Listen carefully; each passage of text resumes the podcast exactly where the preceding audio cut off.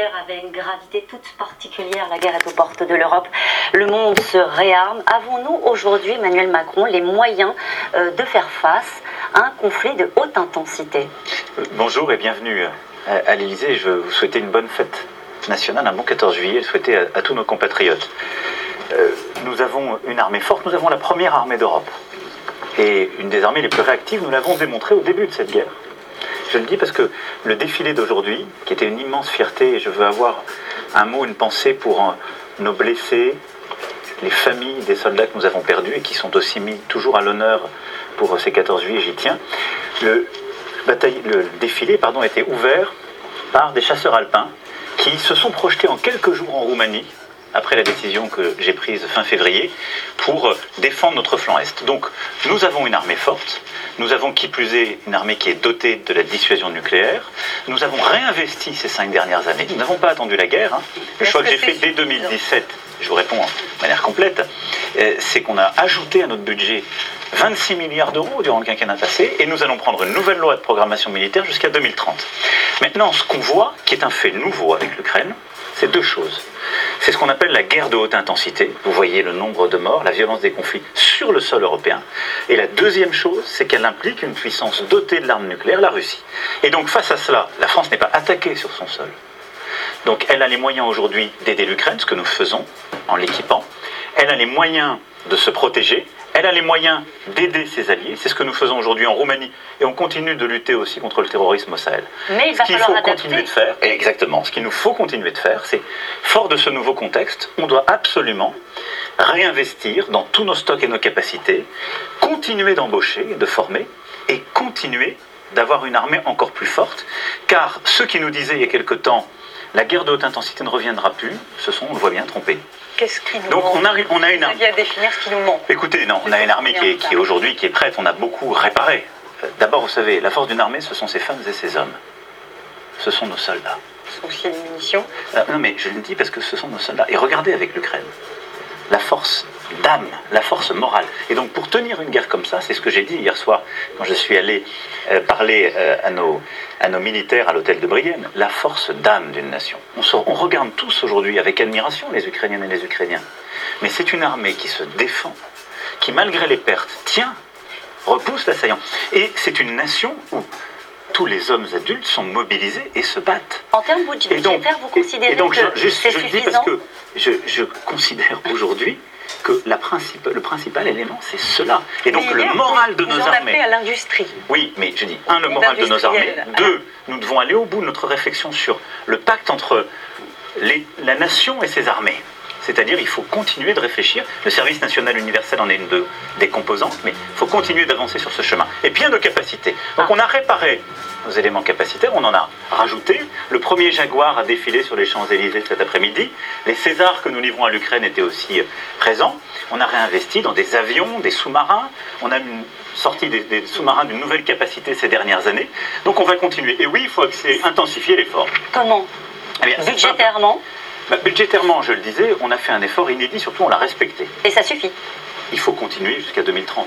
Cette nouvelle loi de programmation militaire, ça veut dire qu'on sera à 50 milliards en 2025, il faut rajouter 10 milliards, il faut doubler. Est-ce que vous pouvez nous donner une idée moi, Les chiffres, pour moi, ils sont au service d'une stratégie. Ce qui est important, c'est que ce que j'ai demandé au chef d'état-major des armées et euh, au ministre des armées, à l'ensemble du ministère en lien avec les affaires étrangères, c'est de regarder comment on évalue les nouvelles menaces. C'est ça ce qu'il faut faire. Et donc c'est au vu de ça et des manques qu'on identifie qu'ensuite on donne un chiffre. Et donc là, on a fait cet exercice il y a 5 ans. Beaucoup de gens disaient euh, qu'est-ce que vous allez pour investir? Vous avez sanctuarisé d'ailleurs ces montants. Mais on les a définis sur la base d'une stratégie. On en a défini la stratégie jusqu'en 2024 et on les a respectés à l'euro près. C'est la même chose que je veux faire. Donc là, jusqu'à la fin de l'année, on va réévaluer cette stratégie. Qu'est-ce qu'on apprend du contexte? D'abord, il y a ce qu'on appelle des nouvelles zones de conflictualité. Elles n'ont pas disparu avec l'Ukraine. Le cyberespace. Je le dis avec beaucoup d'importance parce que ça, j'y crois beaucoup et on va réinvestir. Mais aujourd'hui, on peut faire la guerre physiquement. Si nous sommes faibles sur le plan cyber, vos hôpitaux, euh, le cœur de votre État, les, les, instituts les plus sensibles peuvent être attaqués par des, des, attaques cyber et mis à plat. Donc il faut investir sur la, ce qu'on appelle la résilience, la capacité à se défendre des attaques cyber et nous pouvoir attaquer. Il y a le maritime qui devient essentiel, qui redevient une zone de conflictualité. Et l'espace. On l'a vu aussi au début de cette guerre avec les menaces russes. À côté de ça, on a toujours notre théâtre d'opération où on doit lutter contre le terrorisme au Proche et Moyen-Orient, en Afrique. Et la France restera engagée. Et on a le retour de la guerre de haute intensité qui nous dit quoi? On a besoin, vous avez tout à fait raison, de bien vérifier dans tous les segments du jeu qu'on a des stocks, on en a, mais qu'on en a pour durer parfois plus longtemps que ce qu'on pensait. La deuxième chose, c'est qu'on est en train de regarder quels sont les équipements qui sont pertinents. Il faut continuer d'investir dans les meilleures technologies et on va le faire. Mais parfois, quand vous êtes dans des théâtres d'opérations qui sont si dangereux qu'on le voit en Ukraine, où il y a des, une agressivité très forte, vous avez parfois des, besoin d'équipements plus simples, mais en plus grande capacité. Donc c'est tout ça qu'on va regarder, c'est cette analyse des nouveaux risques, de l'évolution de, de, des menaces, et en fonction de ça, on va définir un budget. Je peux d'ores et déjà vous dire que le budget des armées ne va pas diminuer, au contraire. Et donc on va consolider l'effort qu'on fait depuis 2018 on va le renforcer, l'intensifier, mais en même temps, vous avez parlé d'économie de guerre, c'est en effet un terme que j'ai repris à plusieurs reprises. On voit qu'on doit pouvoir produire plus vite, plus fort, eh bien, des capacités d'armement, euh, dans l'artillerie, dans les munitions, euh, euh, peut-être des équipements parfois rudimentaires, d'autres très innovants, plus, en plus grande masse et plus rapidement. Un mot, je le dis aussi, parce qu'on parle de l'Ukraine. Nous venons de ces six derniers mois d'avoir la présidence française de l'Union européenne. Quand on parle de tous ces sujets, c'est aussi un sujet européen. Et il vient en renforcement de ce que fait la France. Pour la première fois aussi ces dernières années, on a renforcé l'Europe de la défense. C'était un projet que je défendais beaucoup, que je portais, et on en voit la pertinence. Cette Europe de la défense en complémentarité de l'OTAN. Et on le voit pour défendre notre flanc Est. Il y a une question que se posent sans doute tous les gens qui vous regardent aujourd'hui. Euh, est-ce que cette guerre va durer? D'abord, nous n'avons pas je vous mentirais en vous disant qu'on a toutes les réponses. C'est faux. Puisque nous ne l'avons pas déclenché et nous ne sommes pas partie prenante au, sens le plus strict du terme.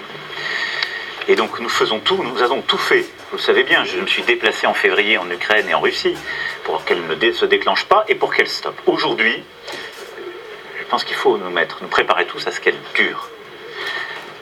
L'été, le début de l'automne seront sans doute très durs très dur. Juste dire ça, Parce qu'il y a aujourd'hui un combat très intense qui se passe à l'est de l'Ukraine. Nos compatriotes, je, crois maintenant, connaissent bien le, la géographie dans ce qu'on appelle le Donbass, hein, qui est cette région contestée, euh, dans ces deux régions administratives de Luhansk et Donetsk, où les combats sont très intenses et qui sont le premier objectif de l'armée russe. Et les Ukrainiens se défendent avec un courage inouï et beaucoup d'équipements d'ailleurs que les alliés, entre autres la France, ont fourni. Ce que vous venez de dire, ça va sans doute inquiéter beaucoup les Français parce que cette, cette guerre, elle a provoqué une crise énergétique majeure sur notre sol. Elisabeth Borne évoquait euh, il n'y a pas longtemps une possibilité de rupture de livraison du gaz russe. Est-ce que ça veut dire que l'hiver prochain, les Français risquent d'avoir des coupures d'énergie? Alors, D'abord, je le dis, donc cette guerre va durer, mais la France sera toujours en situation d'aider l'Ukraine, comme nous l'avons fait, ce soit militaire, humanitaire, économique et politique, de tout faire pour stopper l'effort de guerre russe par des mesures de sanctions. Vous considérez que ça marche? Ben, Je considère que ça, ça, rend la vie pénible, oui. Et que, mais, aux, Européens ou aux Russes? Non, il ne faut pas rentrer dans cette logique. Les sanctions, elles touchent d'abord l'économie russe. Mais qu'est-ce que vous voudrez qu'on fasse? Je, je, soyons, non, mais je vais y revenir tout de suite, mais je, remets ça dans le cadre d'ensemble, parce que c'est une des, une, des, une des conséquences de ce que nous sommes en train de faire. Nous voulons stopper cette guerre sans nous impliquer dans cette guerre. Et en même temps que nous voulons tout faire pour que la Russie ne puisse pas gagner, pour que l'Ukraine puisse défendre son territoire, nous ne voulons pas d'une guerre mondiale. Et donc on ne veut pas l'extension géographique à d'autres parties prenantes de cette guerre. C'est pour cela qu'on veut stopper la guerre sans faire la guerre. Et donc, Sur l'énergie. Et donc le plus, le plus utile, la seule chose à faire, aider l'Ukraine, sanctionner l'économie russe. Et qu'est-ce que vous dites aux Français Dans ce contexte-là, les prix de l'énergie d'abord ont monté. Ils ont monté avant la guerre. Soyons honnêtes collectivement, parce qu'il y avait une reprise économique très forte dans le monde entier. Ils ont monté ensuite du fait de cette guerre et du fait que la Russie utilise l'énergie comme une arme. Et le vrai changement des derniers jours, je considère qu'on en a trop peu parlé, c'est la décision russe de commencer à couper le gaz. 60% des livraisons. Elle avait commencé à des, euh, dans des pays, chez certains pays, elle a menacé, elle inquiétait. Mais là, sur le principal gazoduc, qui s'appelle Nord Stream 1, elle a coupé. C'est un signal. Et qu'est-ce qu'elle envoie comme message très clair? Qu'elle utilisera le gaz comme un élément de cette guerre. Nous sommes dans ce qu'on appelle une guerre hybride. Et donc l'énergie, et donc l'énergie, je dis ça aussi parce que c'est important par rapport à ce que beaucoup disent parfois, c'est pas une conséquence de nos sanctions, c'est que la Russie utilise l'énergie, comme elle utilise d'ailleurs l'alimentation, comme une arme de guerre. Vous préparez à ce qu'il coupe totalement les livraisons Je pense que nous devons aujourd'hui nous préparer à un scénario où il nous faut nous passer en totalité du gaz russe. Parce et c'est possible C'est un scénario n'est pas théorique. C'est un scénario très dur et donc on doit s'y préparer. Et donc, ce que je veux ici très clairement dire, c'est la vérité à nos compatriotes. Cela existe, ça ne dépend pas de nous. Et je pense que ce, ce risque, ce choix que la Russie peut faire, il est probable. Et donc, Quid face des conséquences voilà, pour les particuliers, pour les entreprises Mobilisation générale. Les entreprises, les particuliers. D'abord les, États. D'abord les États. Nous tous. Alors la France, grâce à son modèle énergétique, est peu dépendante du gaz russe. C'est moins de 20% de nos, de nos besoins. Et nous avons déjà commencé à diversifier. Mais qu'est-ce que nous faisons depuis le début de cette guerre En européen, nous diversifions pour aller chercher du gaz ailleurs. Et donc nous allons continuer en européen à aller sécuriser des volumes de gaz ailleurs qu'en Russie, auprès des autres fournisseurs. La Norvège nous fournit beaucoup, quant à nous, mais euh, le Qatar, euh, l'Algérie, euh, beaucoup d'autres puissances, les États-Unis d'Amérique, et donc on va continuer. On fait des stocks. Deuxième chose, donc ça on diversifie l'achat. Deuxième chose, les stocks. Nous sommes en train de reconstituer nos stocks pour avoir à l'automne quasi à 100% de nos stocks. Nous y serons. Nous Français, nous y serons on a beaucoup moins de stocks que d'autres parce que d'autres économies, l'Allemagne entre autres, sont beaucoup plus dépendantes du gaz. Et il faut les aider. Ensuite, on doit rentrer collectivement dans une logique de sobriété. C'est-à-dire que nous devons nous préparer à cela. Ça veut dire quoi concrètement eh bien, ça veut dire très Les Français ont envie de savoir comment vous voulez que ça se traduise. Ça veut dire que moi, je vais demander déjà, dès à présent, aux administrations publiques, euh, à euh, nos grands groupes, à toutes celles et ceux qui peuvent, de préparer un plan là, cet été, cet été, pour qu'on puisse se mettre en situation de consommer moins. Un plan, ça veut dire des contraintes ça veut dire des contraintes, des choix. Mais quand on est intelligent, on essaie que ces contraintes passent le moins possible. Qu'est-ce qu'on doit faire On doit essayer de réduire, pour passer le pic de l'hiver, nos stocks, parce qu'on aura besoin d'être solidaire avec les autres Européens. Et on doit le faire pour pas qu'il y, ait jamais de coupure complète, et essayer le moins possible d'arrêter notre économie. C'est ça. Donc on baisse le chauffage. Donc on va construire un plan, on va d'abord essayer bah, de faire attention collectivement le soir euh, aux éclairages, quand ils sont euh, inutiles, en effet, euh, aux éléments sur l'utilisation de notre électricité. Et donc, on va faire un plan pour les administrations publiques, on va faire un plan de sobriété dans lequel on va demander à tous nos compatriotes de, de s'engager. Et on va faire un plan de sobriété aussi, et ce qu'on appelle de délestage, c'est le gaz et l'électricité dont on parle là, avec nos entreprises. Sur la méthode, Monsieur le Président, euh, cet appel aux Français à la sobriété, euh, ça doit passer par euh, une forme de responsabilité de chacun d'entre nous ou est-ce qu'à un moment donné, ça peut aller au-delà, à vos yeux, sur la façon dont vous voyez les choses Je pense qu'il faut aujourd'hui d'abord que ça passe par, vous l'avez dit, deux choses, l'exemplarité et la responsabilité. L'exemplarité, c'est que les administrations publiques, les collectivités, l'État, aussi les, les grands groupes privés quand ils le peuvent et que ça ne touche pas le cœur de leur industrie, eh bien, doivent commencer à faire des efforts et moins consommer. Ensuite, moi, je crois à la responsabilité collective et je pense que c'est comme ça qu'on va avancer. Et ensuite, on va préparer ce plan. Donc, on doit faire un plan de sobriété et, si je puis dire, un plan de, contingence et d'urgence. Avec des objectifs chiffrés ou pas en termes de ah, réduction de consommation on aura des objectifs chiffrés. Et donc, on va regarder ensuite, de manière très claire, et on va d'abord passer à la responsabilisation. Là, nos premiers efforts ont commencé à avoir des résultats. On consomme un peu moins que l'année dernière. Déjà? Déjà un peu. Parce que tout le monde le sent, le voit, le vit. Et donc il faut que durant cet été, cet automne, on continue de le faire.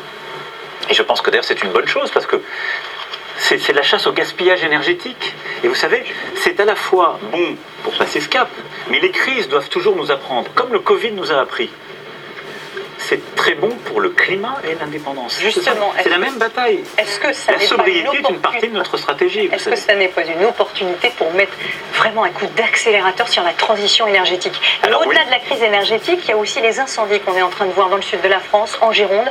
Il y a ces répétitions d'événements climatiques dramatiques. Ça passe de la grêle euh, à, la vague de chaleur qui revient de plus en plus régulièrement. Vous comprenez bien que les Français commencent à sentir qu'il y a une sorte d'urgence. Qu'est-ce que, comment vous comptez euh, bah, y répondre et, mettre un coup d'accélérateur à cette transition énergétique Alors, vous avez parfaitement raison.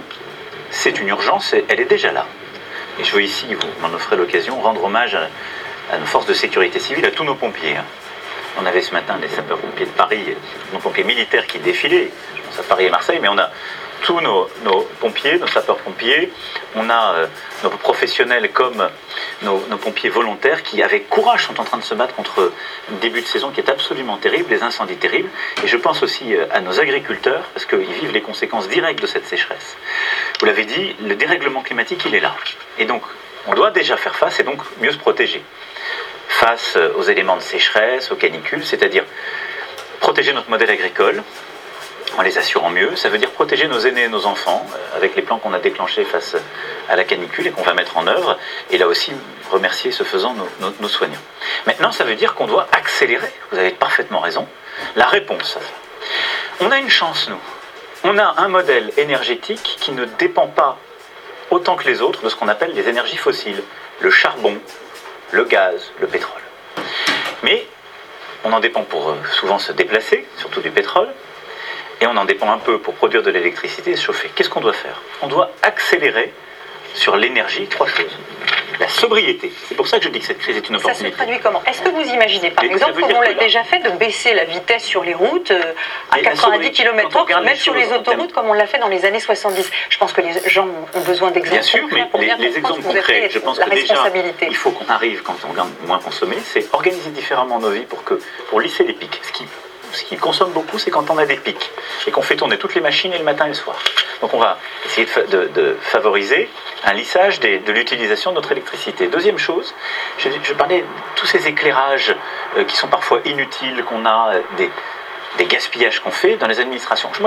Je commence toujours par les gros avant de demander des efforts aux gens. Alors, on fait le maximum ici. C'est vrai. Et on a fait aussi des économies d'énergie en suivant, c'est-à-dire on fait de la rénovation. Et vous verrez d'ailleurs aussi euh, dans ce parc, peut-être dans quelques mois, euh, des trous qui seront faits parce qu'on va se chauffer aussi avec des systèmes de géothermie. Première chose, sobriété. Deuxième chose, développer le renouvelable. Et donc là, on a un plan. Et on va passer dès cet été une loi d'urgence pour réduire les délais. Il faut qu'on aille beaucoup plus vite. Vous imaginez, aujourd'hui, on met 10 ans à faire un plan, un, plan d'éolien offshore. 10 ans. Donc on doit aller beaucoup plus vite pour produire de l'éolien offshore, euh, aussi du solaire. On sait les difficultés sur l'éolien terrestre parce qu'il y a des problèmes d'acceptabilité, mais aussi pour développer euh, des éléments qui très clairement nous permettent de nous passer de tout ça, c'est-à-dire pompe à chaleur, c'est-à-dire la, euh, géothermie, la biomasse, etc. Monsieur le Président, le problème c'est qu'on va venir au troisième levier sur le nucléaire, mais quand même, on est dans une crise énergétique, vous avez très bien expliqué on est en Europe en train de rouvrir des centrales à charbon. Comment est-ce qu'on peut dire, dans un même temps, on accélère sur la transition écologique et dans un autre temps, parce qu'il faut répondre à une urgence euh, à la fois de pouvoir euh, produire, comme vous l'avez expliqué, euh, on, va, on a le sentiment d'avoir des injonctions contradictoires. Non, ce qu'il y a, c'est que vous avez une difficulté. Je peux vous expliquer exactement ce qui est en train de se passer. La France n'est pas le pays, comme vous le savez, qui, fait le plus loin de là, compte tenu de ce modèle que j'évoquais. Mais on va le faire quand même. Bah, c'est simple. on, a quatre, on avait quatre centrales qui fonctionnait avec du fossile. Sur ces quatre centrales, on en a fermé deux. Il y en a une qu'on doit de toute façon, qu'on voulait garder un peu plus longtemps, parce qu'elle dépend de l'ouverture de Flamanville et d'une centrale à gaz à Landivisio pour pas que ça coupe en Bretagne. Non mais c'est toujours la même chose, c'est-à-dire que vous voulez pas couper votre énergie et vous voulez sortir de ce qui pollue. et donc la France, non mais que cette transition énergétique, elle coûte aussi très cher. Oui, mais je vous réponds. Vous pas qu'on est au milieu d'une crise économique. Mais moi je veux vous répondre très, très clairement sur l'urgence écologique et ce qu'on fait et ce qu'on a fait, parce que durant les cinq dernières années, on a doublé le rythme de réduction des émissions de gaz à effet de serre. Donc on a fermé deux centrales complètes sur les quatre qu'on avait aux totalité. Il y en a une qu'on doit garder, et on l'avait annoncé, pendant encore quelques trimestres. Ça n'est pas du tout lié à la crise, c'est parce qu'on a du retard sur la centrale de Landivisio pour le gaz et le père de Flamanville. Difficulté technique, et c'est largement dû au Covid. Et il y en a une à Saint-Avold qui devait fermer, c'est la seule, et qu'on prolonge un peu pour pas qu'il y ait de coupure, tout simplement. Et donc ça, ça va durer quelques mois, mais c'est quelques mois. Simplement, ce que je veux vous dire, c'est qu'on passe, on va passer de 4 d'ores et déjà à 2, puis à 1, puis à 0 dans les trimestres qui viennent. La grande difficulté, c'est les pays l'Allemagne en particulier, la Pologne également, qui ont beaucoup plus de charbon que nous. Je dis ça parce qu'il ne faut pas culpabiliser les Français, on est des bons élèves sur ce sujet. Et donc, ils, eux devaient passer du charbon au gaz, Ils dépendaient du gaz russe. Comme il y a ce, risque aujourd'hui, ils sont obligés de maintenir, voire de rouvrir des centrales. Mais dans ce contexte, je dis, le nucléaire est une solution, et une solution durable. Il l'est en France et il le sera dans d'autres pays européens. Vous avez établi un bouclier euh, sur les prix de l'énergie oui. jusqu'au 1er janvier 2023. Qu'est-ce qui se passe au 1er janvier? On subit tous des hausses, 35% pour le gaz, 50% pour l'électricité. D'abord, je vous remercie de rappeler euh, ce que nous avons fait dès le mois d'octobre, avant la guerre, parce qu'il y avait une envolée. La France a été parmi les premiers pays à le faire et on l'a fait beaucoup plus que tous les voisins. C'est-à-dire on a mis en place ces boucliers qui fait qu'aujourd'hui, sur le gaz et l'électricité, les hausses ne sont pas passées aux ménages et aux petites entreprises. Et donc, vous allez poursuivre sur l'année 2023 si la situation reste identique Les parlementaires auront à voter un texte dans les jours et semaines qui viennent ce sera leur responsabilité, mais ce que le gouvernement propose, c'est de poursuivre ce bouclier jusqu'en fin d'année. Parce que je pense que c'est une nécessité pour protéger l'économie et euh, les ménages les plus modestes face à ces hausses très importantes. La fin d'année, parce qu'ensuite, vous pensez que ça ira mieux Il y a deux choses ensuite qu'on va faire. La première, c'est qu'on on va évaluer l'évolution sur le gaz. Je ne sais pas dire en fonction des capacités qu'on va justement sécuriser, de la production qui va peut-être se libérer, de l'évolution géopolitique. Donc, je ne peux pas vous dire. Est-ce qu'on pourra prendre la totalité des hausses? Non. Il faudra progressivement qu'on ait un mécanisme de responsabilisation où chacun va connaître un peu de. En fonction des salaires euh, Non, d'abord, je ne vais pas ici présenter les choses. Je dis juste que, aujourd'hui, qu'est-ce qu'on fait? Le contribuable paye à la place du consommateur. Mais il y a quelqu'un qui paye à la fin. C'est nous tous par nos impôts. Donc, il y a un moment donné, ces choix seront réinterrogés en fonction de l'évolution du prix, mais aussi du partage de la charge. Parce que quand c'est la mobilisation générale, on doit tous partager l'effort. Ça, on l'évaluera d'ici à la fin d'année. Ensuite, la deuxième chose sur l'électricité. Là, sur l'électricité, on va faire quelque chose qui est important en parallèle, qui est différent, c'est qu'on va réformer le marché européen de l'électricité. Nous avons besoin d'un marché européen. Je le dis parce que j'entends parfois certains qui disent faut sortir de ce marché qui est fou. Horreur pourquoi parce qu'aujourd'hui, nous achetons l'électricité. On n'en produit pas assez sur notre sol. Pourquoi Parce qu'on a des problèmes techniques sur certaines centrales. Beaucoup sont à l'arrêt. Et donc aujourd'hui, la France, elle achète son électricité chez les voisins. On a besoin de l'Europe. Sans l'Europe, vous auriez des coupures d'électricité et vous en auriez depuis des semaines et des semaines. Par contre, le prix de l'électricité, si je puis m'exprimer ainsi, est mal fichu en Europe. Et il est du coup très dépendant du gaz qu'on importe et qui a beaucoup augmenté. Nous, on produit notre électricité surtout grâce au nucléaire, puis avec notre énergie euh, hydroélectrique, notre renouvelable, et marginalement par le gaz. Et donc, on va négocier en européen un changement du prix d'électricité pour que d'ici à la fin de l'année, le prix puisse justement baisser parce qu'il correspondra plus à ce qu'est le marché. Donc on continuera d'accompagner, mais on va en fin d'année faire un bilan sur comment les prix évoluent vraiment, faire cette réforme sur l'électricité, et puis ensuite, en transparence, voir comment progressivement on partage la charge. Mais vous pouvez dire aujourd'hui aux Français, euh, quoi qu'il arrive, euh, l'État sera aux côtés de vous pour accompagner cette crise énergétique Ou est-ce qu'à un moment donné, vous dites on fera pour les, plus modestes, mais ça va coûter, forcément ça va coûter, notamment aux classes moyennes, à ceux qui sont juste un peu en dessus et qui ont parfois le sentiment euh, de ne pas être entendus D'abord, vous résumez parfaitement la situation. D'abord, je dis, il y a une partie de l'équation qui ne dépend pas de nous. Et donc on va se battre pour que les choses s'améliorent. La deuxième chose, je vous l'ai dit, ça va durer. Troisième chose, on va réévaluer. On va vous protéger avec ce qui est aujourd'hui défini, si le Parlement le vote, jusqu'à la fin d'année.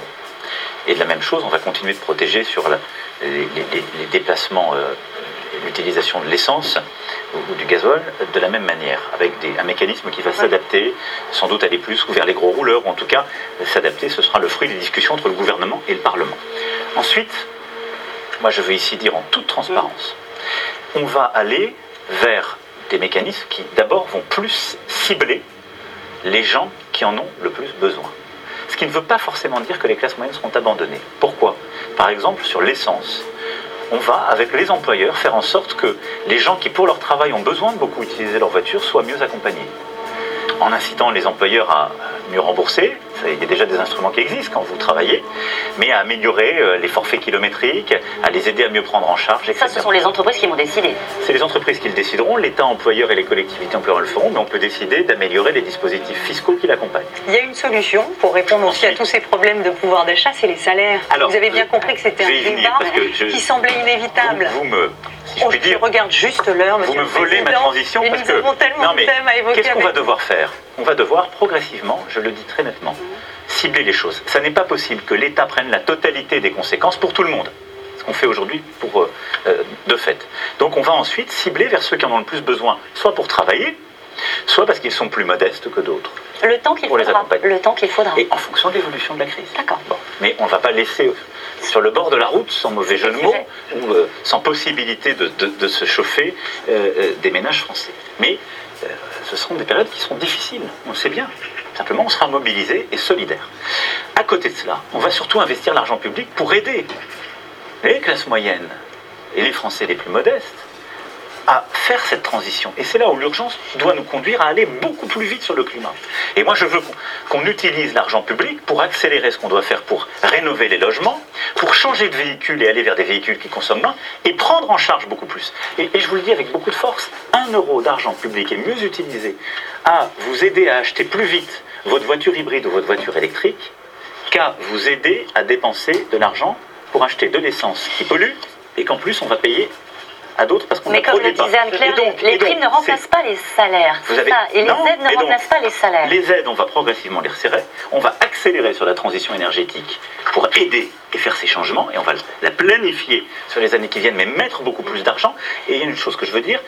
J'ai demandé au gouvernement à ce que la fiscalité qu'on touche dans cette période sur le pétrole, le gaz, elle aille complètement financer l'accélération de cette transition énergétique.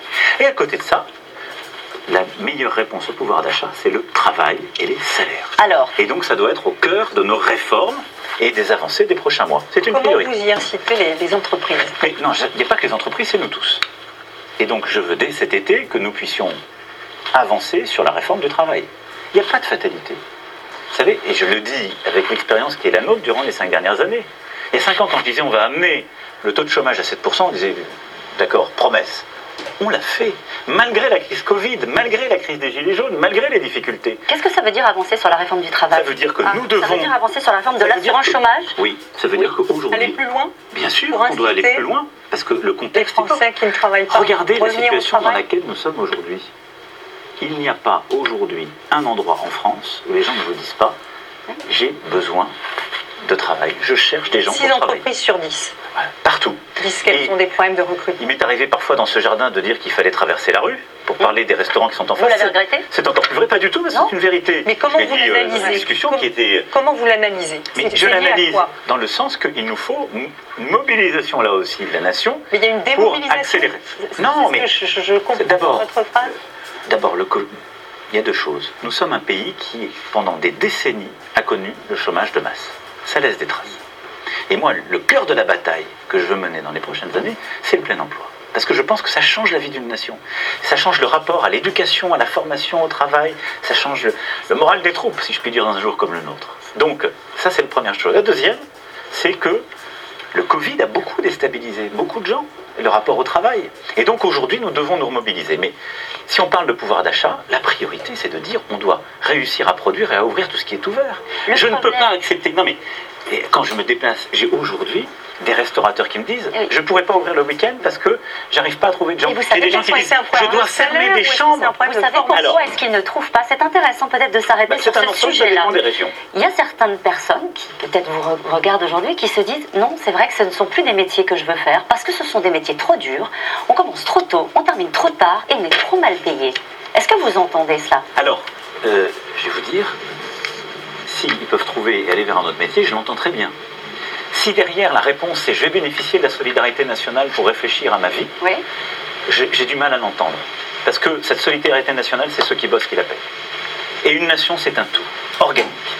Et je le dis, il n'y a pas de modèle social s'il n'y a pas du travail pour le financer.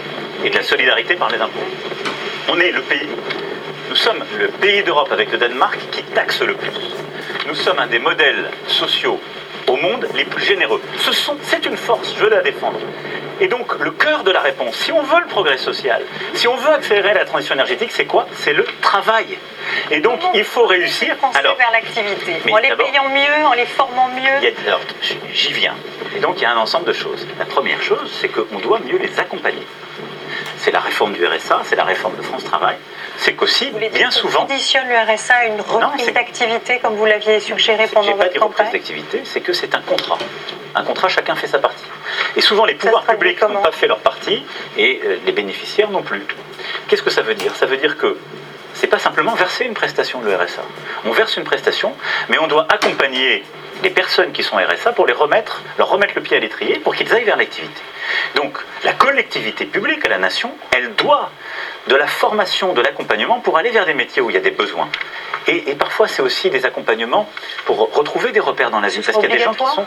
Donc ça c'est ce que nous, nous devons faire, bien sûr c'est obligatoire. Et parfois mais, pour, pour, les gens qui touchent le RSA, pour les gens qui touchent le RSA, s'engager Mais bien sûr, ils doivent s'engager ce qui était le cœur du RMI quand euh, Michel Rocard l'a mis en place avec une majorité relative, d'ailleurs à l'époque aussi, en 1988. Et donc, il est important que c'est une question. On veut sortir du RSA, personne ne veut rester au RSA. Donc il faut que la nation mette tous les moyens pour aider et que les personnes prennent leurs responsabilités pour participer. Donc ça, c'est la première chose. La deuxième, c'est réussir à mieux travailler avec les régions, les départements, les communes. Nos élus locaux font un travail formidable pour lutter contre le chômage. Les solutions, souvent, elles sont dans des choses très concrètes. Pourquoi quelqu'un ne reprend pas un emploi? Parfois, c'est parce qu'il n'a pas le permis de conduire, qu'elle n'a pas le permis de conduire. Parfois, c'est parce qu'il y a des difficultés pour se déplacer. D'autres fois, c'est parce qu'il y a des problèmes de logement. C'est des choses très concrètes qui ne sont pas que le travail, mais qui viennent ensuite sur le, le reste à vivre. Ça, il faut qu'on améliore nos réponses. Et c'est ça, France Travail. C'est une réponse complète. Troisième chose, la formation et la qualification. Et au cœur de ce quinquennat, il va y avoir une série de réformes.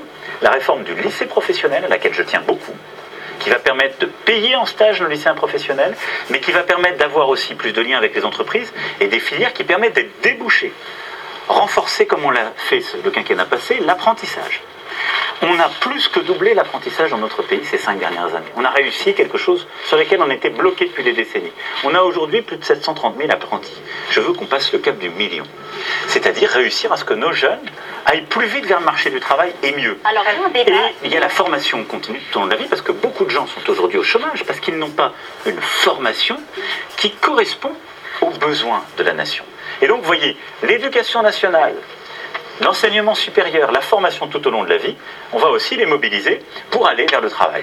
et puis, il y a le travail des seniors qu'on doit améliorer par la formation aussi, pour permettre de travailler tout au long de la vie et de dire que quelqu'un qui a plus de 50 ans, quelqu'un qui a une utilité, une place, un rôle, et j'ai vu trop de situations inadmissible sur ce sujet. Monsieur le Président. vous voyez, il y a énormément de chantiers. Dès cet été, on va passer les textes pour pouvoir les faire. Dès cet été, on va passer les textes. Vous pensez à quoi Mais dès cet été, il faudra qu'il y ait un texte de loi euh, au retour de l'été. Après discussion avec les partenaires sociaux, le gouvernement va soumettre un texte de l'assurance chômage. sur la réforme du travail. C'est un tout, parce qu'il y a l'assurance chômage, la valorisation des acquis d'expérience, la qualification. Il y a un débat qui est très européen d'ailleurs. Est-ce que vous pensez que les entreprises qui profitent de l'inflation, d'ailleurs je ne sais pas si c'est à eux que vous pensiez quand vous parliez des profiteurs de guerre, vous allez me dire, doivent contribuer à l'effort collectif au fond, ils profitent de cette situation, de cette crise énergétique. D'autres pays l'ont fait. Le Royaume-Uni euh, l'a fait. L'Italie l'a fait. Est-ce que la France peut le faire? Alors, deux, il y a deux choses différentes. D'abord, ça me permet de compléter ma réponse sur le travail, parce qu'il y a tout ce que je dis là qui est de lutter contre le chômage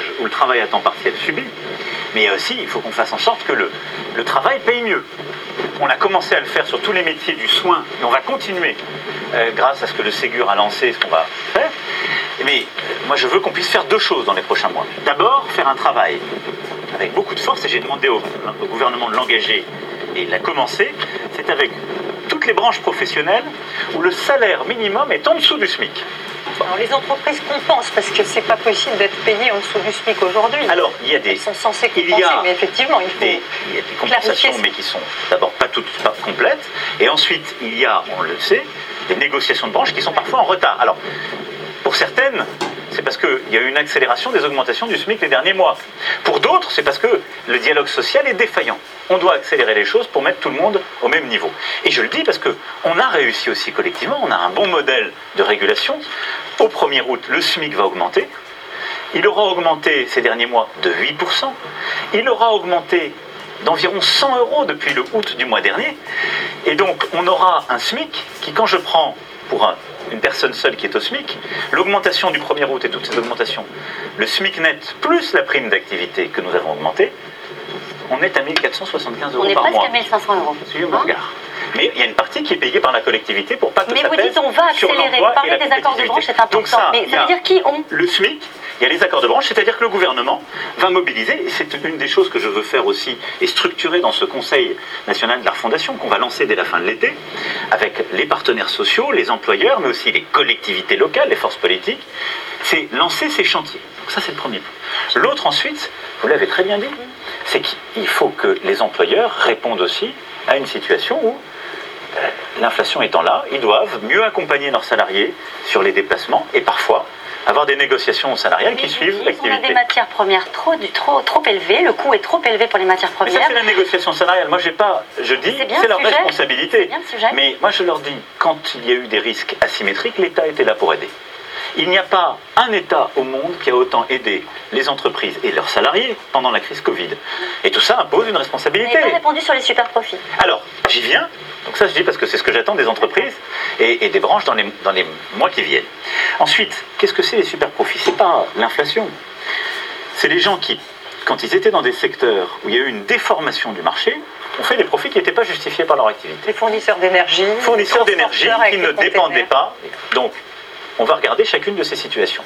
La France a un cas particulier, mais nous, on l'a déjà fait, ça, avec EDF. J'ai entendu beaucoup de gens, d'ailleurs, qui nous reprochaient de le faire à l'époque. Ce qui a été fait, par exemple, en Italie ou en Grande-Bretagne, c'est qu'il y a... 25% sur les bénéfices. C'est un peu compliqué, mais je vais essayer de l'expliquer. Ils ont fait 20... Mots, hein, mais, oui, mais, non, mais pardon, mais sinon on tombe dans la démagogie et la démagogie ne produit jamais de bonne solution. La, réponse est est-ce que oui mais ou non, non mais la réponse, la réponse, elle est qu'on essaie de faire des choses qui sont intelligentes et qui sont économiques. Au Royaume-Uni, en Italie, qu'est-ce qu'il y avait? Il y avait des producteurs d'électricité qui n'avaient rien à voir avec le gaz. Le prix d'électricité s'est envolé. Ils ont fait des profits. Mais leur coût ne dépendait pas de celui-ci. Il y a eu une taxation d'une part de ces bénéfices. Nous, qui a ça? EDF, mais pas les autres. Puisqu'en fait, EDF produit très peu avec du gaz. On l'a fait comment? En demandant à EDF de porter notre effort et le bouclier. C'est-à-dire qu'on a augmenté les volumes d'électricité dont le prix est garanti et on l'a fait payer par EDF. Et je dirais, ils ont eu la, quelque sorte la double peine, puisque on n'a pas taxé EDF, mais ils n'ont pas fait de surprofit. Ils ont garanti le bouclier aux côtés de l'État, mais en plus, comme ils ont eu des centrales à l'arrêt, ils ont dû acheter cette électricité chez d'autres et ils ont en plus payé le prix. C'est la grande difficulté du moment dont nous nous parlons. Donc nous, on n'a pas tellement cette situation. On a des grands groupes pétroliers, mais qui font des profits pas en France. Donc on y a veillé, donc on les a mis à contribution pour baisser leur profitabilité, si je puis dire, en France et, et nous aider sur le prix de l'essence, mais ils les font à l'étranger. Et ensuite, on mobilise aujourd'hui les grands groupes de transporteurs pour qu'ils nous aident. Donc de manière très claire, nos grands transporteurs de fret, on va les mettre autour de la table, on a déjà commencé, pour nous aider à baisser les prix et même à réparer une partie des hausses sur des matières premières et d'alimentation pour euh, nos consommateurs et en particulier pour nos outre-mer. Puisque nous parlons du travail, une petite parenthèse. Donc oui, il y aura une contribution, mais elle ne sera pas dans la démagogie et elle sera ciblée en regardant les entreprises, les bénéfices indus qui ont été faits et comment euh, les mettre à contribution de manière intelligente. Je disais, puisque nous parlons du travail, une parenthèse sur ce qu'il convient désormais d'appeler l'affaire Uber Files. Vous êtes mis en cause pour avoir facilité euh, l'implantation de l'entreprise en France contre l'avis du gouvernement. Alors vous assumez. Vous dites même que vous le referiez. Oui. Monsieur le Président, vous le referiez après avoir vu ce qu'était le modèle social Uber Alors, euh, totalement. Je vais vous dire pourquoi. D'abord, quand j'ai été ministre, quand on est ministre, on ne fait pas les choses contre l'avis du gouvernement. Ça, ça n'existe pas. Ils étaient au courant. Mais vous rigolez quoi? C'est-à-dire que quand vous êtes ministre, les textes que vous portez, ils sont soumis à des, à des. Il y a eu des batailles difficiles. Je défendais totalement, en effet, cette ouverture du marché. Et je la redéfendrai demain. Quelle était la situation? Vous aviez des grands groupes, je le dis parce qu'on a souvent opposé les taxis aux conducteurs de, Uber ou, d'autres, des VTC. Les, taxis ont une vie difficile. Ce sont des femmes et des hommes qui comptent pas leurs heures, qui travaillent très dur. C'est pas eux qui faisaient du gras. C'est les grandes entreprises qui avaient fermé le marché. Mais on avait des besoins de transport, et on avait des besoins de création d'emplois. Et donc je me félicite. J'ai pas du tout aidé Uber spécifiquement. Non. J'ai aidé. Pas favorisé plus qu'un autre groupe. Vous n'avez pas été sous influence de ces lobbies. C'est ça les questions que pose cette enquête. Je n'ai pas un tempérament à être sous influence. Ça non. Et d'ailleurs, il n'y a aucun élément qui ne l'a montré dans ces prétendues enquêtes. Aucun élément. L'enquête euh, met sur la table des. Mais elle met sur la table le fait que je. Mais j'ai vu énormément d'entreprises, mais j'ai vu les entreprises françaises qui euh, ouvraient ce marché. Comme j'ai vu les entreprises qui ont permis d'ouvrir l'écart, qui sont encore là, comme d'ailleurs ces VTC, et qui ont créé depuis des milliers d'emplois et permettent à des gens de se déplacer. Mais qu'est-ce qui s'est passé? On a ouvert le marché. Mais il y a eu aussi des parlementaires qui ont fait un travail remarquable. Remarquable, M. Grand-Guillaume, M. Thévenot et d'autres. On a ouvert le marché de manière équilibrée. Et donc on a fait en sorte un certain type d'emploi. Alors, je vais y venir parce que c'est très important. Ben oui. Les gens qui étaient pour fermer le marché, qui disaient faut rien bouger, ils étaient pour que des jeunes à qui on refusait tous les emplois n'en aient pas. Il y a des milliers de jeunes venant de quartiers difficiles à qui on ne donnait même pas de réponse à leur CV qui ont été embauchés par les VTC. Grâce à ça, ils ont trouvé leur première activité professionnelle, leur première paye. Ils peuvent nourrir leur famille. Je vais vous dire que je regrette Jamais. Et oui, je le referai demain. Et on a ouvert ainsi des milliers d'emplois et de solutions. Ensuite, qu'est-ce qu'on a fait? On a régulé. La France, et j'en suis aussi fier, quand je suis devenu président, elle a porté des textes de loi pour réguler ces plateformes et pour donner un statut social aux chauffeurs, pour permettre d'éviter après les abus qu'il y a eu, surtout d'ailleurs chez les grands groupes américains, parce que je ne veux pas qu'on mette tout le monde dans le même sac, il y a des entreprises françaises qui utilisent et qui font travailler justement ces personnes qui, elles, respectent les règles. Sur la Alors, on méthode, parle- sur la méthode, on a- faut-. On passe au, retrait. oui, On a- c'est important parce que les lobbies, important. les lobbies. Mais les lobbies, Oui, est-ce qu'il faut aller vers plus de transparence sur la façon dont les choses se passent mais Y compris, là, donc, on parle pas de, vous ne parlez pas de lobby en l'espèce, vous me parlez d'entreprise. Alors la question, je la pose précisément. Est-ce que vous pensez qu'il faut aller vers plus de transparence sur le rôle des lobbies dans la fabrique de la loi, par Mais exemple je pense que ce que nous sommes en train de faire, c'est exactement cela. Nous avons contribué, d'abord la France, et j'étais au gouvernement, mais c'est pas du tout moi qui ai porté ce texte, c'était Michel Sapin à l'époque, a fait en 2016 une loi très importante pour à la fois la transparence, la lutte contre les lobbies et les lanceurs d'alerte. L'Europe, en 2019, a avancé. Et nous sommes en train de transposer les choses. On va là, au mois de juillet, passer les derniers décrets, après les lois qui ont été passées en 2021. Donc on avance là-dessus, c'est un très bon agenda. Mais ne confondons pas tout. C'est pas des lobbies dont on parle, c'est des entreprises. Alors elles défendent l'ouverture, mais moi je serai toujours pour qu'on ouvre des nouvelles possibilités dans notre économie et pas qu'on laisse des chasses gardées. Parce que vous êtes, c'est marrant l'enchaînement de vos questions. Allez-y. C'est qu'on est les premiers à dénoncer les surprofits, mais on est les premiers à vouloir les laisser faire. Quand on a ouvert le marché à des nouvelles activités, on a enlevé des surprofits qui étaient faits par d'autres. Pas nos taxis, mais les gens qui détenaient le marché des licences de taxi et qui les revendaient à prix d'or après avoir fait travailler d'autres gens pendant toute leur vie. Alors, et bien là, on a dit, on offre d'autres solutions. puisqu'on Et ensuite, on régule. Puisqu'on Mais parle de la voyez, fin de la carrière, En, termes de philosophie, notre pays doit savoir faire cet en même temps. Celui de l'ambition, du goût de l'avenir et de la justice. Mais il ne faut pas expliquer que se battre pour la justice sociale, c'est renvoyer à leurs conditions, à l'impossibilité d'a- d'avoir un avenir certains autres. Quand j'entends les cris d'orfraie qui en ce moment sur le sujet des VTC, tous ces gens-là se fichent totalement de savoir si des jeunes qui sont dans des quartiers difficiles, qui ne retrouvent pas encore assez de réponses à leur CV, on crée suffisamment d'emplois pour eux ou pas. C'est ça, moi, le combat. C'est le combat que je mène depuis que je suis engagé et que je continuerai de le mener. Allez, l'autre combat. Non, que je c'est un combat politique que je revendique. Sur les retraites, maintenant, euh, on a entendu Elisabeth Borne en parler lors de son discours de politique générale et on n'a pas très bien compris finalement euh, ce qui allait ressortir. Je sais qu'il va y avoir une discussion au Parlement, mais est-ce que vous avez renoncé à faire travailler les Français jusqu'à 65 ans? Est-ce que vous êtes plutôt sur une durée de cotisation Où va votre préférence et votre cap Alors, sur cette question Ce sur quoi je me suis engagé dans ma campagne présidentielle, c'est de dire on doit progressivement décaler l'âge de départ légal, obligatoire, jusqu'à 65 ans, mais à, à un horizon qui n'est pas demain, hein, qui est au milieu des années 2030, en décalant de 4 mois par an. Bon. Ce qui veut dire qu'on on faisait d'ici à la fin du quinquennat euh, euh, un peu moins de 2 ans. Donc, quel est le cœur de la philosophie Nous devons travailler plus et plus longtemps. Il n'y a pas de doute. Je le disais, quand euh, on prend deux pas de, recul et qu'on regarde la France, nous avons l'un des modèles sociaux les plus généreux. C'est une force. Ici, la santé est prise en charge pour presque tout le monde, dès le début. L'éducation est gratuite, en même temps qu'elle est obligatoire jusqu'à un certain âge. Et les services publics se développent et nous allons continuer à investir. On veut continuer de faire des progrès. Il y a trois manières de financer cela. Et en plus de financer l'accélération de notre transition climatique qui est indispensable et qui va supposer de l'argent public. Vous l'avez très bien dit tout à Alors, l'heure. les trois. La première, l'impôt. On est, avec le Danemark, le pays d'Europe qui fait payer le plus d'impôts. Vous avez dit pas de hausse d'impôts. Non, Vous le redites. je le redis. Ok. Je le redis.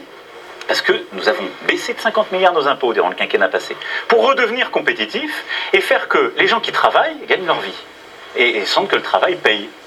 Parce que si, on, augmente les salaires mais que derrière on augmente les impôts, ça n'a pas beaucoup de sens. Donc, c'est pas l'impôt. Deuxième chose, la dette. Tout le monde se met d'accord là-dessus. Parce qu'en fait, quand les gens ont des réponses croquignonesques, insincères ou autres, ils font de la dette. La dette, c'est nos enfants. Est-ce que on a de la marge? Non. Nous avons augmenté la dette.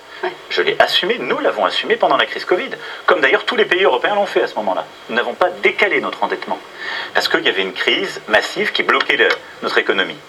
Et nous avons eu une politique dans le quinquennat passé, hors période Covid, qui a été une grande politique de sérieux budgétaire. On doit la reprendre. On est revenu au sérieux budgétaire? Mais on doit revenir au sérieux budgétaire, bien sûr. C'est aussi pour ça que je vous dis qu'on doit cibler les aides, travailler plus et continuer d'avancer. Bien sûr. Donc, ça veut dire qu'on ne doit pas augmenter la dette. Et j'ai pris à cet égard l'engagement de commencer à la rembourser compter de 2026 et de tenir nos engagements de déficit public que nous avions pris au printemps. La troisième façon de faire, c'est de créer plus de richesses. Et c'est la meilleure façon de faire d'ailleurs. Oui. Parce que mais là, il y a de richesses Et donc de travailler mais plus. c'est notre pays. C'est le produit On n'est pas hors sol, on n'est pas la France hors du monde. Quand vous voyez les prévisions, par exemple, du FMI qui annonce. D'abord, est-ce que nous, on est à notre capacité? Là, toujours pareil, je prends deux pas de recul, je regarde la France. Eh bien, la France, elle a deux choses qui la différencient de ses grands voisins européens. Elle a un taux de chômage qui est supérieur depuis trop, trop d'années. Et donc, il ne faut pas penser que notre 7% d'aujourd'hui serait satisfaisant. Nous pouvons aller à 5% en fin de mandat et on doit C'est votre objectif et bien sûr. Et à quoi avec tout ce que je viens de, cette réforme des retraites Avec tout ce que je viens de se dire. Et ensuite, la deuxième chose, c'est que on travaille moins longtemps que les voisins. Et y compris des pays qui, euh, aujourd'hui, ont à leur tête des formations politiques qui ont passé des réformes et qui sont aujourd'hui dans l'opposition et qui ont passé des réformes courageuses. Donc, je pense qu'il faut d'abord le faire en, respectant chacune et chacun, en étant unis. On doit améliorer. Mais bien sûr. Alors, il y aura peut-être des désaccords. Moi, les, partenaires sociaux, certains partenaires sociaux disent les retraites à la rentrée, c'est le chaos. la discussion doit commencer à la rentrée. J'ai vu tous les partenaires sociaux, ça ne vous a pas échappé ces dernières semaines. Ils ne voulaient pas qu'on passe la réforme cet été. Bon, on commencera. Il y aura, au sortir de l'été, une discussion stratégique et générale avec toutes les forces vives de la nation sur tous les sujets. Parce qu'il faut les mettre ensemble. vous avez bien compris qu'il y avait des blocages, des points de blocage, il y a toujours des dont les 65 ans. Est-ce que vous êtes prêt à dire que vous y renoncez pour ouvrir le dialogue? Les 65 ans ne sont pas sous ce quinquennat. Donc je suis, je pense qu'il faut ouvrir le dialogue, mais avancer. Je pense que nous, je ne pense pas, je sais que nous devons travailler plus longtemps. Donc il faut simplement, on ne peut pas avoir des, forces politiques ou sociales qui disent il faut aller plus vite pour financer nos services publics. Oui, nous allons être ambitieux sur l'école et la santé, investir de l'argent. Les autres, il faut, faut mieux aider les ménages. Et de l'autre côté, nous expliquer que tout ça se finance d'une manière qu'ils ne décrivent pas. Bon, donc on doit faire cette réforme. À la fin de l'été, il y aura donc d'abord cette discussion stratégique et générale. Ensuite, il y aura un travail avec les forces euh, syndicales et patronales. Et puis ensuite, il y aura un travail avec les forces politiques au Parlement. Pour trouver un compromis sur une grille de lecture qui est celle que vous venez d'exposer. Pour trouver des décisions, alors est-ce qu'on fera les choses en plusieurs étapes? Est-ce qu'on trouvera des solutions qui ouvrent le jeu? Moi, ce qui m'importe, c'est le résultat. Et justement, le résultat, bah, le résultat... à l'Assemblée nationale. on a vu il y a deux jours, c'était pas si simple. Non, mais je vais y venir tout de suite. Mais le résultat, quel doit-il doit être On doit améliorer la qualité du travail, on doit améliorer le travail des seniors, et on doit travailler plus longtemps en tenant compte des carrières longues, des gens qui ont commencé à travailler très tôt, en tenant compte des métiers qui sont les plus difficiles et les plus pénibles, donc de manière juste. Le calendrier est le même parce qu'on va beaucoup discuter, on va beaucoup bah, concerter, on va chercher des compromis. C'est à l'automne qu'on doit regarder les choses et après. Une entrée en vigueur à l'été. Et donc il faudra qu'on puisse regarder. Ah, je pense que dès l'été 23, il faut qu'on ait une première entrée en vigueur. Mais on va regarder comment on fait les choses. et pour, pour répondre à votre point, moi, je, il faut qu'on ait, il faut qu'on ait en quelque sorte, il faut qu'on arrive à créer la richesse et qu'on ait l'effet financier euh, pour la nation qui est le même que celle qu'on avait envisagée. Si on a un compromis pour dire on va décaler moins vite l'âge de départ légal, mais on va, par exemple, demander plus de trimestres là il faut bâtir des compromis responsables. Justement. Donc, aller à l'objectif, peut-être pas avec la, bonne réponse. On a vu que cette semaine, votre gouvernement a été mis en échec sur un amendement spécifique avec. Sur quoi Alors, sur l'amendement sur le pass sanitaire des mineurs et aux frontières. Alors, c'est intéressant. Mais ça veut dire qu'il y a une majorité contre votre politique qui est possible sur, certains, sur certaines questions. Est-ce que vous avez peur de passer un, quinquennat euh, à, voir vos projets retoqués Non. Non. Qu'est-ce Qu'est-ce qui vous permet de dire ça comme cela? Parce que je crois à l'esprit de responsabilité des formations politiques qui sont à l'Assemblée. L'exemple que vous décrivez, qui est sans doute ce qui peut arriver, un coup de chaud nocturne. Peu de personnes présentes dans votre propre camp? Je ne suis pas là pour... euh, La majorité fait un travail remarquable et nos, nos députés sont là, mais nos deux chambres font un travail remarquable. Nos députés comme nos sénateurs euh, sont, quelle que soit leur sensibilité politique, des femmes et des hommes engagés au service de la nation et, et- et jouent un rôle essentiel. Mais qu'est-ce qui s'est passé l'autre soir? Vous avez donc des députés de la France insoumise avec des députés du Rassemblement national et des députés les républicains qui ont voté ensemble. Je ne crois pas que les députés les républicains se soient engagés devant leurs électeurs à voter avec la France insoumise et le Rassemblement national pour empêcher qu'on mette en place un pass aux frontières. Donc c'est eux que vous appelez à la responsabilité. Non, Ce sont les que- C'est républicains. un symbole, c'est un Mais message qui peut être envoyé D'abord, je dis, il n'y a de majorité contre le gouvernement qu'avec cet attelage baroque. Baroque de femmes et d'hommes qui se combattent complètement et disent nous sommes Il ne incompatibles. peut pas être adapté à une question Et- aussi sérieuse que les retraites, et c'est ce que la vous voulez deuxième- dire Et la deuxième se chose, c'est que pas. je pense qu'ils auront du mal à expliquer devant leurs électeurs ce qu'ils ont fait l'autre soir. Je crois d'ailleurs dans la sagesse de ces mêmes parlementaires pour les textes qui viennent et dans la sagesse des sénateurs qui, avec le gouvernement, sauront rétablir un texte qui nous permettra d'aller au bout. Donc oui, je pense qu'il y aura euh, une responsabilité collective qui prévaudra. Et au fond, c'est une Mais comment, chose. pardonnez-moi, Non, comment pas- vous mais pouvez être que- si sûr de ça? Les Français ont voté, effectivement, Mais pour oui. la présidentielle et ensuite pour les législatives. Je reprends la formulation de la question d'Anne-Claire. Est-ce qu'on est parti pour 5 ans d'immobilisme? Mais pas du tout. D'abord, vous avez, Mais vous avez demi-mesure. vous m'avez pas entendu depuis tout à l'heure. Si, si, vous Bon. avez beaucoup a de volonté, mais volonté. Mais non, mais Les attendez. choses ont un peu changé Les quand Français. même. Avec si, les choses avaient, si les choses avaient changé à un point qui me rend impossible l'action, je n'aurais pas pu confirmer la première ministre Elisabeth Borne. Donc il faut quand même remettre la mairie au milieu du village, comme euh, on dirait en bon laïque. Mais dans un compromis, il y a forcément Mais, un- mais tout le monde doit bouger. un- une partie Mais du chemin les qui est Françaises et les par tout Français le monde. Sur m'ont fait partie du chemin confiance. vous acceptez de faire des Les- efforts mais je ne vais pas d'abord faire le travail du gouvernement et le décliner ici, ça dépend de chaque réforme. Mais les Françaises et les Français m'ont accordé les- leur confiance au premier tour de la présidentielle, en mettant mon projet en tête largement, et en votant plus nombreux qu'ils ne l'avaient fait pour moi il y a cinq ans. Ils m'ont accordé ensuite leur confiance au deuxième tour. Et ils ont accordé aux députés de la, majorité leur confiance par une majorité relative. Qu'est-ce qu'ils ont envoyé comme message? Nous sommes un grand peuple politique, vous savez. Ils nous ont dit on veut bien que vous avanciez, on croit dans votre projet, certains évidemment non, mais on veut que vous travailliez ensemble. On veut que vous sachiez bâtir des compromis. C'est pas un gros mot. Ça veut dire qu'on veut que vous travailliez en écoutant plus les oppositions, en enrichissant la loi. Et donc la responsabilité du gouvernement, de la majorité parlementaire, de toutes les forces d'opposition, c'est de savoir trouver, dans la cohérence des projets de chacun, des compromis. Mais moi, je crois à l'intelligence collective. Oui. Et moi, je crois, les prochaines semaines et les prochains mois vont nous le dire. Vous, Vous, allez vous voir, avez des outils à votre on disposition. va pouvoir avancer. Mais d'abord, je- Le 49.3, la dissolution. Mais d'abord, nous sommes dans ce qui s'appelle, les constitutionnalistes, ah, les constitutionnalistes appellent un parlementarisme rationalisé. Et donc, oui, Général de Gaulle a bâti une constitution, puis elle a été modifiée par euh, plusieurs de mes prédécesseurs, qui donne la possibilité au gouvernement de ne pas être bloqué sur des textes importants. S'il y a blocage, du coup, Mais non, mais je ne vais pas. Moi, vous savez, on ne peut pas dire on fait confiance à la responsabilité, l'esprit euh, collectif et, et commencer à dire, on- à, à donner le sentiment qu'on menacerait. Moi, je veux que le pays avance. Donc, je vais vous dire les choses de manière simple. Je suis pour l'esprit de responsabilité et des compromis ambitieux où chacun devra bouger. Mais on doit trouver, on doit faire avancer le pays. Et on doit le faire avancer, c'est ça qui m'importe le plus. Pour faire quoi? Premièrement, rendre la France plus indépendante. La crise Covid, comme la guerre nous l'ont rappelé. Deuxièmement, gagner la bataille pour le climat. Faire de notre nation une grande nation écologique. Troisièmement, pour l'égalité des chances. ça c'est votre cap. C'est-à-dire pour l'école, la santé, l'emploi. Ça, c'est votre cap pour 5 ans. C'est le cap. Et donc, je ferai tout pour que les compromis intelligents soient trouvés le long de ce cap pour que nous sortions une nation plus forte et plus juste. C'est ça la réponse de la France dans ce, dans ce moment que nous vivons. Monsieur le Président, Et qu'est-ce que ça change Et ensuite, peut-être qu'à certains moments aussi, euh, la Constitution me le permet.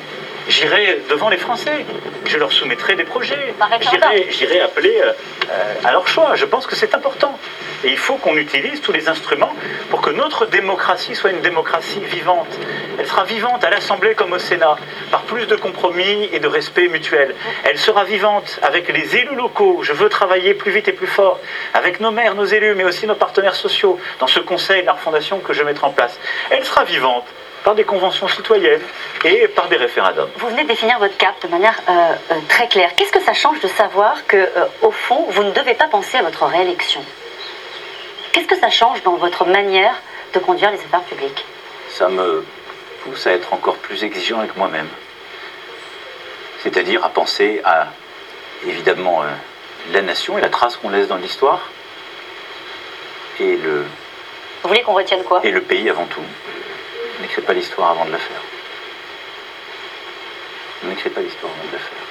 Mais ça me donne une, encore plus de responsabilité. Vous savez, je la sens depuis le premier jour. Et j'étais, il y a quelques instants, euh, sur les Champs-Élysées, à, regarder avec beaucoup de fierté et d'émotion militaire défiler. Voilà, président et chef des armées, ça donne une responsabilité insigne et de à la fois conduire nos armées comme le, le cours de la vie de la nation, avec euh, la part de responsabilité qui est la mienne et le, le respect de toutes les, les institutions, de tous les pouvoirs, la bonne organisation de ceci. C'est un, un insigne honneur que les Françaises et les Français nous fait à deux reprises. Mais vous gardez donc, votre combativité Je pose la question. Certains, vous avez lu la presse, on sont inquiétés, on se disait peut-être y avait-il du flottement? Ça me touche qu'on s'inquiète pour moi. Parfois, ceux qui écrivent ça ne s'inquiétaient pas. Pour reprendre un terme qui a été beaucoup utilisé, l'avez- si vous n'êtes plus Jupiter, vous êtes devenu qui alors Après, J'ai jamais après cette revendiqué, séquence j'ai jamais revendiqué cette comparaison mythologique. Euh, donc, euh, mais je le disais, si certains avaient voulu me voir comme tel, c'est plus vulcain, c'est-à-dire à la forge. Non, je suis engagé au service du pays. Vous savez, je sais qu'il y a beaucoup de doutes. La vie est dure pour beaucoup de nos compatriotes qui sont sortis d'une crise très longue de plus de deux ans, euh, avec encore la pression. Nos soignants vivent encore une période très dure. Il y a de l'anxiété dans notre Il y a une jeunesse. inquiétude Il y a une pour la inquiétude. rentrée. Mais je veux le dire ici avec beaucoup de force, dans ce, dans ce jour qui est un jour d'unité nationale. Nous sommes un pays fort et nous allons y arriver. Regardez tout ce qu'on a relevé. Nous allons y arriver. Parce que nous sommes une grande puissance d'équilibre dans le concert des nations. Parce qu'on a beaucoup de force que nos aînés ont su, bâtir. Et donc si on se mobilise tous, si chacun prend sa part dans le, respect de tous et de chacun, nous l'aurons. Et donc oui, c'est la responsabilisation et le des Français, c'est ce que vous avez choisi notamment sur le Covid. Vous ne, vous ne remettez pas de restrictions, même pas le port du masque dans le les transports. C'est ça votre message aux Français C'est vous êtes maintenant responsable. Mais je pense que l'épidémie, je suis toujours prudent, mais apparemment le, le pic est en train d'être passé sur cette septième vague. Et donc je pense qu'on a bien fait. Pourquoi? Mais parce qu'on a bien fait collectivement, parce que tant et tant de nos Français se sont fait vacciner et ont fait le rappel. Et parce que nos soignants se sont mobilisés et qu'on résiste mieux. Donc euh, je pense que chacun maintenant sait, les gens sont habitués, donc oui, euh, c'est responsabilisation, responsabilité, soutien à nos équipes de santé, nos soignants, avec les mesures qui ont été prises par la Première ministre, le ministre de la Santé pour cet été. Et puis euh, aussi, on prépare la rentrée. On a appris tous de l'expérience, donc on la prépare, on la préparée dès maintenant.